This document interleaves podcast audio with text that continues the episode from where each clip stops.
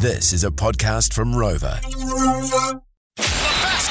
This is Straight Dribble with Andrew Mulligan, Casey Frank, and Pax Asadi. Portland or Utah? I would say Utah because the, the, their clear, their clear Yeah. narrative from everyone around them said you are tanking. It's clear and obvious. Whereas it- Portland is like, oh, we want to get in the play-in at least. Yeah. we want to be we want to be an eighth seed, a ninth seed. We want to get there. That's What's what I more thought. valuable? What's what's more valuable? Getting getting this young core experience in the playoffs now, or getting Wimbenyama? What's better? What do you take? I I always think it's valuable to have your team playing well instead of trying to lose. I think uh, those habits you pick up when these teams are, are throwing throwing games, uh, basically trying to lose, I, I think Yeah. last a lifetime and are tough to get out of. That said, it's still better to have Victor Wembanyama. He's pretty good. Yeah. he's pretty shockingly good, man. Like he's unbel- like from the little bits that I've seen in the games that I watched against Scoot. Like it's amazing to see how silky smooth. And luckily for Casey and I, maybe you if you caught a Breakers game or two, Ousmane Dieng, and then now it's um, Rayan Rupert. Those guys are almost like offcuts of Wembanyama's physicality, and like Yeah. the, even they, they are incredible to watch. But obviously, Wembanyama is elite. There'll be at least, maybe at the moment, the way the mock drafts are falling, there's at least 12 picks between Wembanyama and Rayan Rupert, uh, Rupert in a lot of, lot of the mock drafts. But even then, though, you go, my goodness, Wembanyama is out the frickin' gate.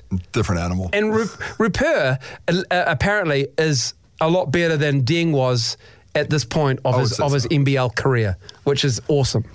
I tell you what. Uh, anything you can do to get Victor Wembanyama, you just do it. Yeah. My favorite thing also is that Casey, you've said his name wrong twice differently, both times. Uh, that's not. I mean, let's be honest. It takes a bit of time for me to work on a name to get it properly, and the fact that I'm not calling these. I Guys, don't want you to. I don't want you to ever get it right. I want you to say it different every every time for the rest of your life, but different every single time. I read I read something on the Ringer and they call it the Wemby, and they're like the, the, they're basically what's the Wemby tanking doing? So I'm, I'm just forever going Wemby. Don't be a coward. Wembanyama. No, don't just just lean in and try it.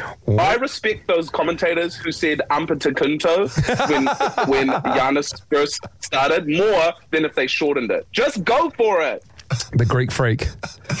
Well, thanks for thanks for pointing out my flaws once again, Pax. It's really appreciated. Oh, and you don't do that. yeah, oh, and that's not your favorite thing to do. man. Hey Which guys, is why it's my least favorite thing to happen to me. just a just a timely reminder. Thanks to JJ Gardner Holmes for 39 more weeks of this.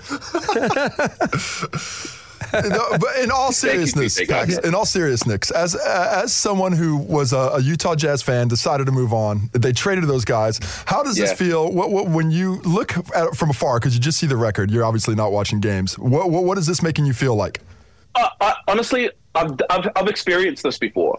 Like it's this is not interesting or new to me. Like this has happened before. Being a Utah Jazz fan since 2010, I've had moments in my fandom of the Jazz where I've, we've had incredible starts and it all just falls apart. I'm not saying this team is going to fall apart. Do I think this team is as good as best in the league? No, absolutely not. They're going to come back to reality and a, a really great, like the best case scenario for them is they secure the seventh seed and only need to win one game in the play-in. That's best case. If it's if they're fifth and sixth seed, that's un, that's going to be unbelievable for this squad, how they're structured right now, the level of talent that they have right now. So I've seen this before. It happens, and and they'll come back to earth. The, the more interesting thing for me is the experiment in removing pressure from a young, talented basketball team.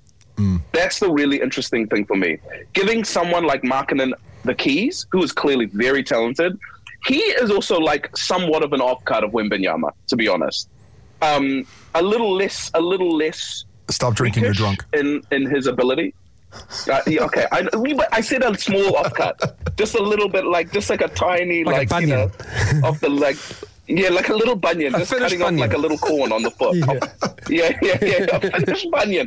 That's his nickname, finish bunion. The finished bunion. Um, Done. Lock it in. Yeah, the finished bunion. Okay. But you know, like he has star potential. Do, do I think? Do I think he can be an all star one day? Yeah, for sure. Do I think he'd be in the MVP race? I don't. That's a that's a big if.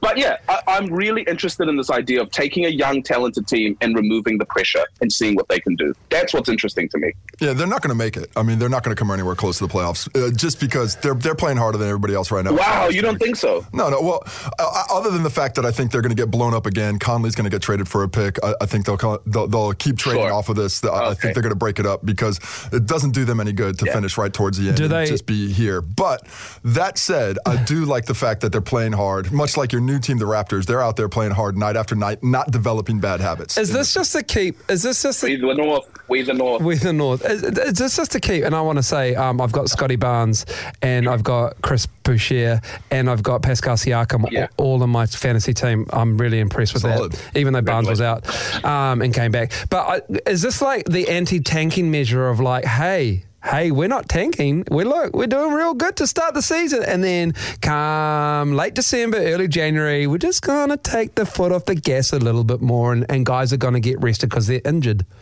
I mean, here's the thing: the Utah Jazz don't like. If we're pretending like the Utah Jazz want to be good this year, like we're all lying to ourselves. They, they don't want to be good exactly. this year. They don't. Wimbenyama, I think Wimbenyama is um, a type of talent coming into the NBA that you only see every ten or so years. He's like he's like that kind of level of talent. He's a generational guy. He's he's. You- I, I'd say I- I even, completely- I, would say even less than that because you're thinking about the NBA sort of being around. Uh, I guess uh, the in the 50s. What's its real first incantation? Uh, uh, incantations. That's not the right word, but something like that. Uh, but so from the 50s, you, you think of the true unicorns that incarnations. Yeah, there we go. Uh, you think of the guys like Kareem, Wilt.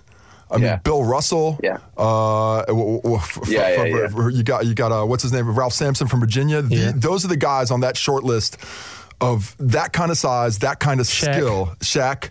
I think probably not even Shaq because he didn't have that skill set. These other guys were developed. It was- Shaq was True. uh, had, Shaq wasn't that combination of uh, he was a physical force, but he didn't have the skill set to match like those other guys did. And I it just, So you're talking about Yeah, size, yeah. finesse with size, and size with finesse. yeah, not, yeah, not yeah, just yeah. being the biggest guy in the room, but showing, well, this guy's Gotcha. got ta- talent. He can do this from this spot. He can do this from KD, here. KD then. KD on, on, on that short list, but I think Shady, yeah. physically he wasn't there where these guys are at Hmm. because he was you know he was 6'9 he was 195 pounds coming Yeah. out of texas and he grew a li- going to texas and he grew there so he- i I don't think physically he was as uh, as much of a unicorn as those other guys that i'm th- thinking about here. And for, because of that he is. He's like one of maybe five guys ever